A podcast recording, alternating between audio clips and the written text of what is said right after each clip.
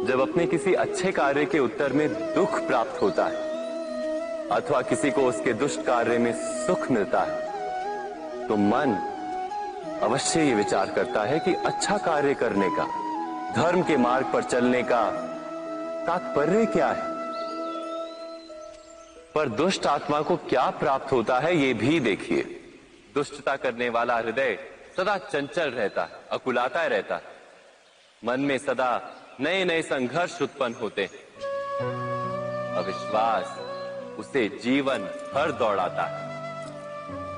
क्या ये सुख जब भी धर्म पे चलने वाला अच्छा कार्य करने वाले, सब चरित्र व्यक्ति का हृदय शांत रहता है।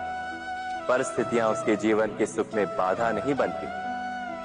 समाज में सम्मान और मन में संतोष रहता है सदा।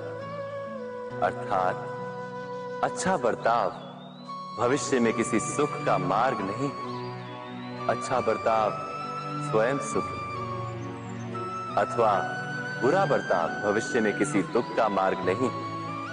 अधर्म उसी क्षण दुख उत्पन्न करता है।